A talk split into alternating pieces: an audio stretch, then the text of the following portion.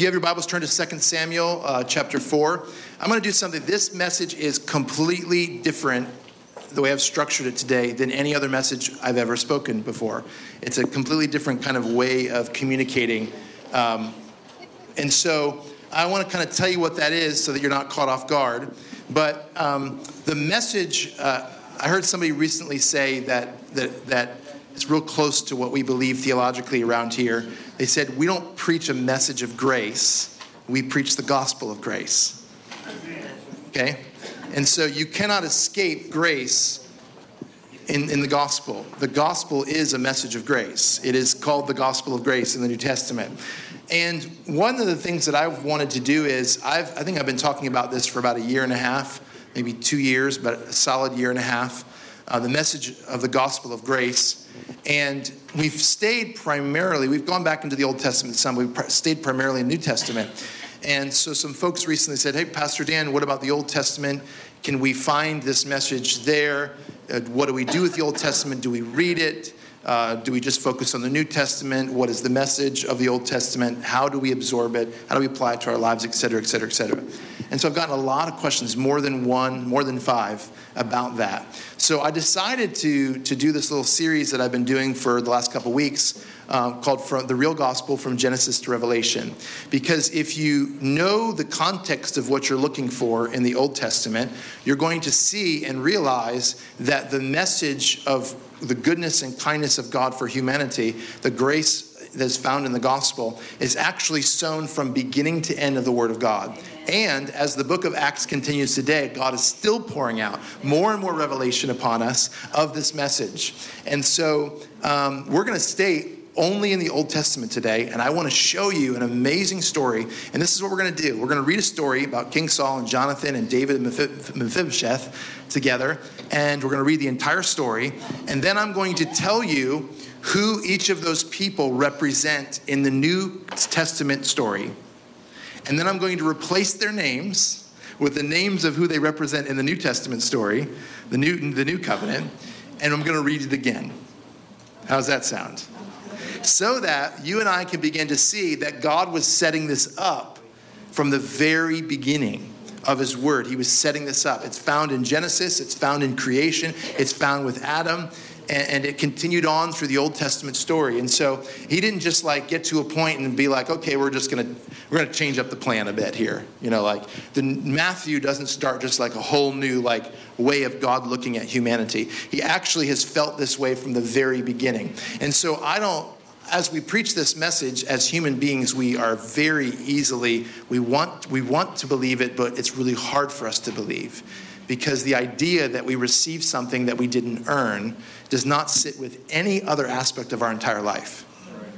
And the idea that somebody that we have at times in our own minds disappointed or maybe gone against or sinned against wants to be kind to us wants to be good to us does not sit at all with us and in the natural, if I was mean and nasty to Charles, which I may have been at one time in the last 20 years, um, to Charles here, if he was really kind and nice back to me, be like, what's this dude's problem, right? It Doesn't sit well with us. It's like there's something wrong here. This guy's creepy. He keeps on being nice to me, and I've been nothing but mean to him. It doesn't make sense. And that's why the goodness of God, the kindness of God, the Bible says, taste and see that the Lord is good. Tasting and seeing is an experience, it's not an understanding. So we have to experience the goodness of God in order for us to understand it. Does that make sense? It, it, only comes experientially. And so I want you to see and, and taste and experience the goodness of God from beginning to end in the Word of God, so that every time the enemy, the voice of the accuser, comes around and tries to put you back into that, that law based, sin based that sin nature mode where you begin the cycle of shame and all the stuff that we've done throughout church history, you can remind him, no, God has felt this way about me from the very beginning. Amen. Got me? So we're going to rush through this, not rush, because we don't need to rush, because it's not that long, but just stay with me in the story. So we're going to do a little chronological jump here. Okay, we're going to start here and then we're going to head backwards a little bit, and then we're going to jump way over here, okay? In, in the chronology of it. So we're going to start in 2 Samuel 4 4. And it says, Now Jonathan, Saul's son, had a son crippled in his feet. He was five years old when the report of Saul and Jonathan came from Jezreel. His nurse took him up and fled. And it happened that in her hurry to flee, he fell and became lame, and his name was Mephibosheth. So we have four characters here. We have King Saul, we have his son Jonathan, and we have Mephibosheth. And we're going to introduce David in a moment. I'm going to explain to you how they all, all uh, function in the story. So we have the King Saul, who is the king, and King Saul was not a nice guy. Okay? He was a bad dude. And Jonathan was a nice man. He was much nicer. And then he had a son, Mephibosheth. But I want you to see that the report came back that Jonathan had died, and King Saul, one scripture says that he killed himself or committed suicide. More than likely, he probably put himself in harm's way on the front lines because he couldn't bear the thought of coming back with his son dead. And in these times, the historical context of this in these times, and, and, and continued on throughout medieval history and uh, other periods of our history uh, in, in this world, the, the, the plan, if you will, or the typical thing that would happen is when, when a king died and, and his maybe next living adult offspring died, they, if a new family took the throne, they would immediately kill every potential heir to that king's throne because they didn't want him to get older and come back and try to take the throne over. And so he was a direct threat, or, or sometimes they would kill the girls too. They were threats to the, the, the, the new family that would take over the throne, that would take over the power. And so it was a 100% chance that Mephibosheth would be killed. You may say, well, he's five years old. They would kill him? Yes. They would kill him at five years old to make sure that later on there would not be a claim made to the throne. And so Mephibosheth is on the run. Well, he's five, but he's a nanny or a caretaker or a servant that's taken him, and they've left the palace and they're hiding on the run. They go to a town where we're going to see here in a moment, and that's where he's being raised as David takes the throne. David becomes king. And he's scared because he knows that if the king finds him, because of what his grandfather did, he will be killed. Because of what his family lineage is, in the legacy that he lives in, because of his last name, he will be killed. And so he's growing up basically in hiding, hoping that the king will not find him because the king would be threatened that one of Saul's descendants was still alive. Are you there with me? Yeah. So now let's jump back in time a little bit before any of this happened. 1 Samuel 18:3. Then Jonathan made a covenant with David because he loved him as himself. So before any of this happens, Jonathan, Saul's son, makes a covenant with David. We don't know at this point in the chronology what that covenant is. We learn in 2 Samuel here in a moment. We just know that they were friends and they had a covenant. They had, they had a deal. They had some promises made between them. Got me? Let's jump now ahead of where we were before. So we started in the middle, we jumped backwards, now we're going to jump ahead to 2 Samuel chapter 9. And this is where we pick up David is king and he's looking for one of Saul's descendants. And everyone who knew that he was looking for them knew why. It was to eliminate them. You hear me?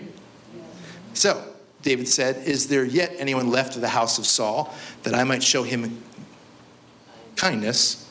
Now, you have to understand this one scripture changed history. Because this never happened. Unheard of. You would be a fool to show kindness to the descendants of the family you took the throne from. Kindness for, get this, Jonathan's sake. He remembered the covenant between them. Now we're kind of beginning to see what that covenant was. Now there was a servant of the house of Saul whose name was Ziba, and they called him to David. And the king said to him, Are you Ziba? And he said, I am your servant. The king said, Is there not yet anyone of the house of Saul to whom I may show the kindness of God? And Ziba said to the king, There's still a son of Jonathan who's crippled in both feet. So the king said to him, Where is he? Ziba said to the king, Behold, he's in the house of Machir, the son of Ammiel, and Lodabar. And Lodabar, somebody reminded me after service, means the middle of nowhere.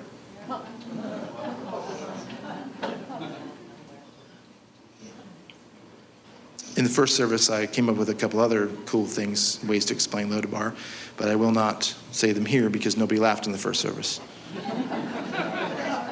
You promise you'll laugh? Not yet. Let me get the. I just think Lodabar is a cool name. I just do. And I think there's a lot of ways we could use it. Like if you were moving out of your restaurant and you wanted to go to a different restaurant, you had guys there, you'd say, hey guys, let's go load the bar. All right? Right? Okay, that didn't work very well. Let me try another one. All right. I should have learned my lesson the first service. What's that thing where you do like this thing? Limbo, right? If, if you just don't feel it's challenging enough, you say, hey, load the bar, right? I have more, but I'll. That's for the those of you that subscribe to podcasts. You can. The king said, "Oh, we did that one." Then the king said, eh, sent and brought him from the house of Machir, the son of Ammiel, from Lodabar, Mephibosheth, the son of Jonathan, the son of Saul. Why do they keep telling us what the lineage is? Because it's important.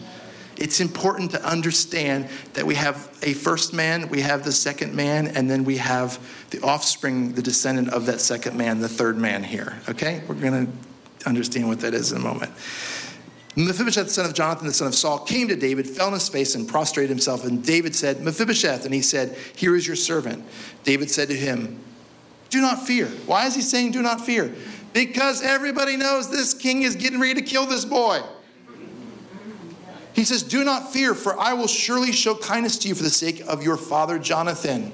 And I will restore to you all the land your grandfather Saul, and you shall eat at my table regularly. Now we read that, it's a great story, it's really cool, but you're sitting here going, I have a job, I don't care about some guy named Saul or David or Jonathan, I have kids to feed, I have, you know, a house to maintain, I have a car payment to make. Why does this make any sense to me that some far off story about four people, one of which I can't say the name of, uh, or pronounce. Let me show you what, what's going on here. So let's do this together. I'm going to put up a name, and I want to see if you guys can say the name. You ready for this? I'm going to test you. That was a fail, I, I mean, let's try it again. All right. Jonathan. Okay. David. That was terrible. Some of you guys. Are you speaking in tongues? What's going on here? Some of you got the Holy Ghost and you've never had it before. Just kidding. You did pretty good. The first service was a mess, okay?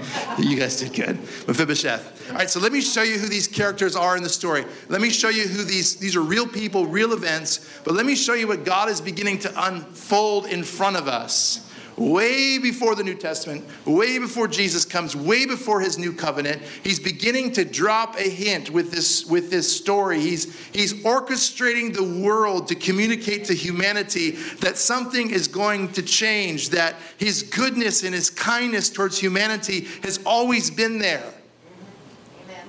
You ready? King Saul represents Adam or the fallen man. It's going to make sense in a moment. Jonathan is Jesus. David is God the Father. And Mephibosheth, us. capital U, capital S, you and me, it's us. Y'all still don't know what I'm talking about? That's all right. Let's do it. You ready? That's why I did this. So I all I did was take this magic Da Vinci Code key thing here, all right? And I have replaced the names of the characters with Adam for King Saul, Jesus for Jonathan, God for David, and you and me, us, for Mephibosheth. Let's read it again and see if it comes alive to you. Then Jesus made a covenant with God Sounding promising. All right. What kind of covenant are we talking about here? Jesus made a covenant with God. You know what I love about this? Mephibosheth wasn't even born, more than likely, when they made this covenant. You and I weren't even in, we weren't even physically existing on the earth when Jesus made his covenant with God. It was a two party contract, and your name wasn't on that contract. The deal wasn't made with you listed, it was with you in mind. And the one responsible for keeping the contract or the promise is David, it's God Himself. Okay, y'all ain't with me. That's all right. I'm gonna get you. I'm gonna get you. I promise. I'm coming for you. You don't even know what you're getting ready to get hit with, all right? Then God said, Is there anyone left of the house of Adam?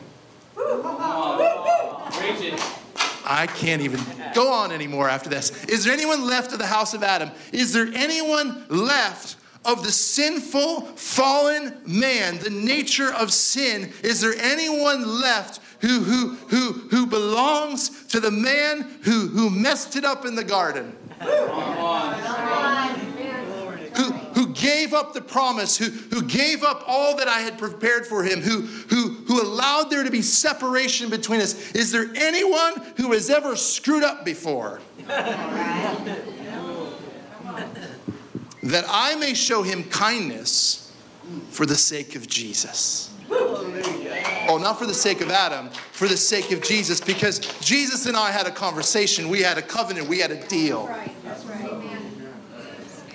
Now there was a servant of the house of Adam whose name was Ziba, and they called him unto God. And the king, or God said to him, Are you Ziba? He said, I'm your servant. God said, Is there not anyone of the house of Adam who I can show my kindness to? You see, this is so revolutionary because this, this everyone in their right mind would say that Mephibosheth or any offspring of these people deserved punishment, death, whatever. You're, you're not wrong for saying that Mephibosheth deserved to die. It, it, it was the sensible thing to do. It was what he ultimately had coming to him. It was, it was what would happen in, in the lineage of a king, that this is what was supposed to happen. And King Saul, my, I mean, he sowed some bad stuff.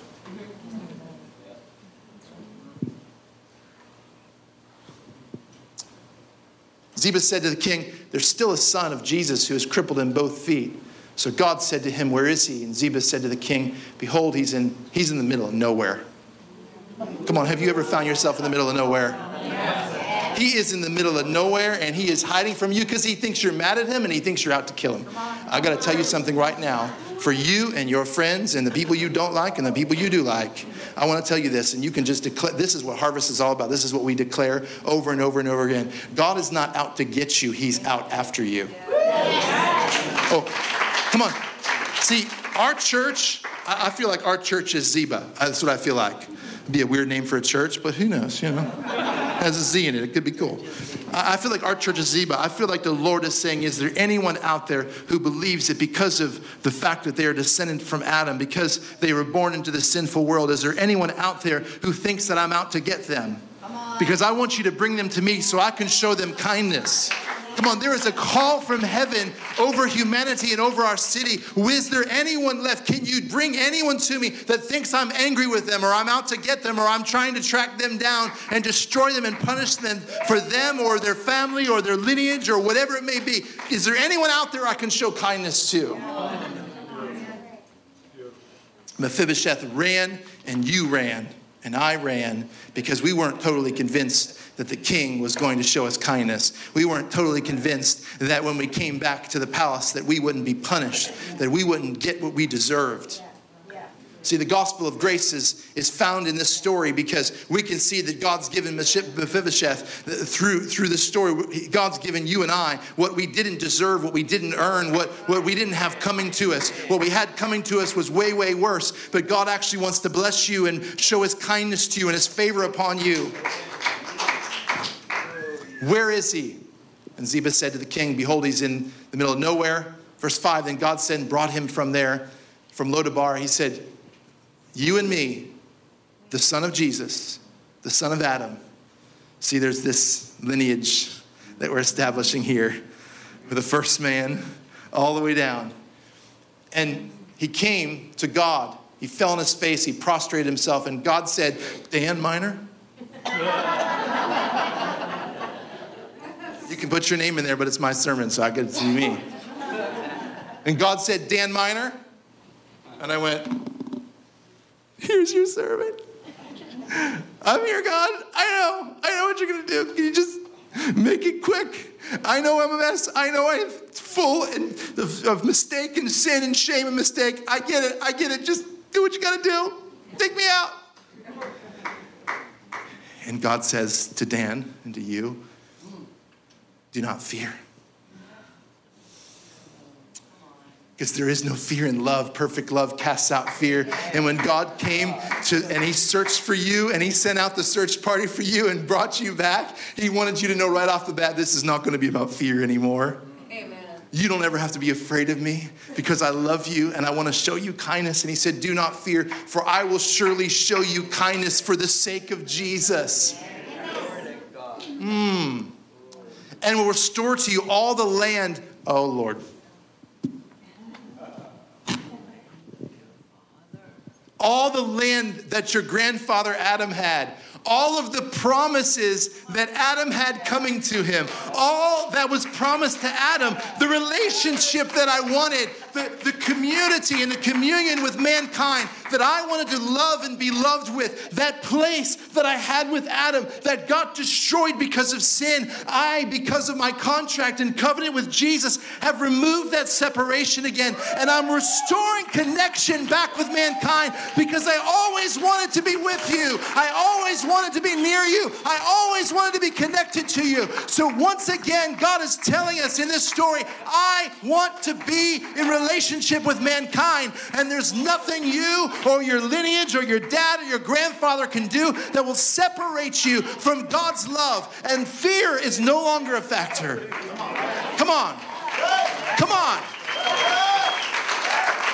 Everything I initially wanted for mankind will be restored back to you for the sake of Jesus. I haven't slept all night and I am so fired up right now. I'll probably collapse right after this. This is my favorite part because I like to eat. Y'all are chuckling. I've lost 29 pounds in three months, okay?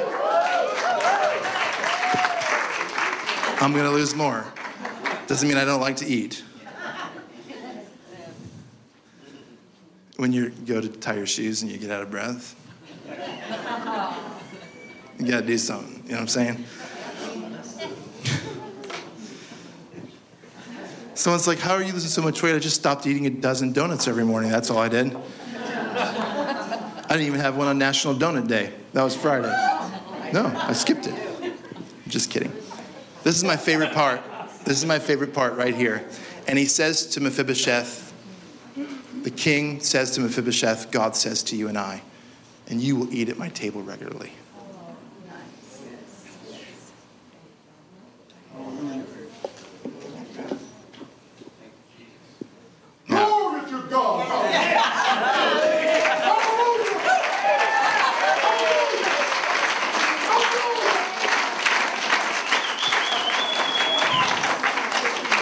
Example for the rest of you, okay? Check this out. I'm going to preach this to you in a moment, all right? Check this out. Not only does God say through the story and communicate to you, just like the King David did to Mephibosheth, that everything that Adam gave up because of sin, I'm restoring to you, not because you deserve it, because I made a deal with Jesus.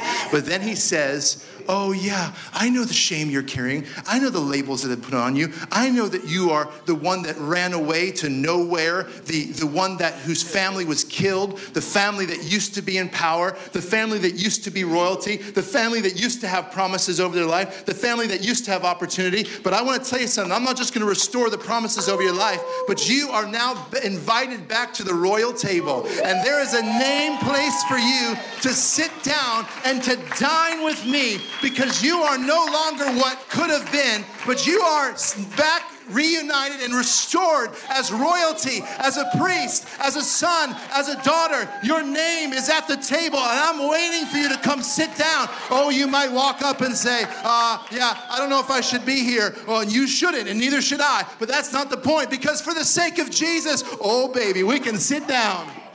Oh, we can dine. The table's been spread before us. The banquet table is waiting for you. The banquet table is waiting for you to cast off shame and fear and mistake and regret and say, I know I don't deserve it, but I am a king. I am a son. I am a priest. And the king is waiting for me to take my seat at his table. Come on. Some of you need to get excited in this place that the same God who saw Adam in the garden, the same God that sent his son to the cross from the beginning of time to now, has been saying one thing I am good, I am kind, I am full of love, I am full of mercy, I am waiting for you to come and know that you are mine and I am yours. And the wall of separation has been removed, not because of you, but for the sake of Jesus. Will you come and dine? Will you come and sit? Will you come and sit down with me and realize that you have been restored? Come on. Woo! Come on. Come on. Woo! You know what? That nameplate doesn't say. That nameplate doesn't say Dan the addict. Come on now. Come on. Come on. That nameplate doesn't have a record attached to it. That's right. Come on. That table doesn't have special, you know, provisions because you know how he is. Come on. Come on. It's the same royal seat that he would give to any other royal person. It's the same reception he would give to somebody that's never done anything wrong. It has been restored and it's waiting for you to sit down. If you go on to read the story, you'll say you'll see that David says basically in so many words he says he says as long as I live, as long as I'm the king, there will be a seat for that boy. Come on, the one plucked from nowhere, the one that was running thinking I was angry at him, the one that was that was hiding because he thought that because of who he was and the fallen nature of his grandfather, he, the one that, that said, I know what I deserve, I know what I have coming, I'm gonna stay away. Harvest, you, you got to hear me today as I close this. You got to hear me today if I close this. We are we are not called to just have a cute little church. Come on, we are not called to just just kick the can down the road a little bit. We're not called to to not confront and face the real issues of the world today. The reality is this: my heart burns for those that would not step in a church. My heart burns for those that think God is angry with them. My heart burns from those that are hiding in the middle of nowhere without hope and promise because they think the Lord's out to get them or kill them. My heart burns that we would be a declaration and a lighthouse that is sharing the goodness and kindness of God, that's beating back the voice of condemnation and religion, that's saying enough is enough. He's been good from Genesis to Revelation. He's been good from the beginning of time. He has wanted to be with humanity since the beginning. That's right. I, I think it's great if somebody goes to a church somewhere and they say, I like Harvest better, I'm gonna go there. That's awesome. And I know some of you, that was the case for you. Said, I found something here I wasn't getting somewhere else, and I wanna stay here. And I'm, I'm happy you did that. But I gotta be honest with you 99% of church advertising, of church resources are poured into how can we become more appealing than the next church? So people will jump out of that fish tank and into ours. Meanwhile, there's fish flopping on the ground. We're stepping over these fish that are taking their last breath, waiting for somebody to scoop them up and say, Welcome back to where your heart belongs. I can't step over the fish flopping on the ground anymore, trying to coax some out of this tank into that tank anymore. I can't do it. The reality is this there are so many, there's, there's tens of thousands, there's probably hundreds of thousands within driving distance of this church who won't step foot near anything having to do with God because they believe He's out to get them. They don't realize He's out to find them so that He can show them that He is kind and everything they've ever wanted to discover in relationship is waiting. And they're actually through Jesus, royalty, and have access to the promises and the banquet table of heaven. Yes.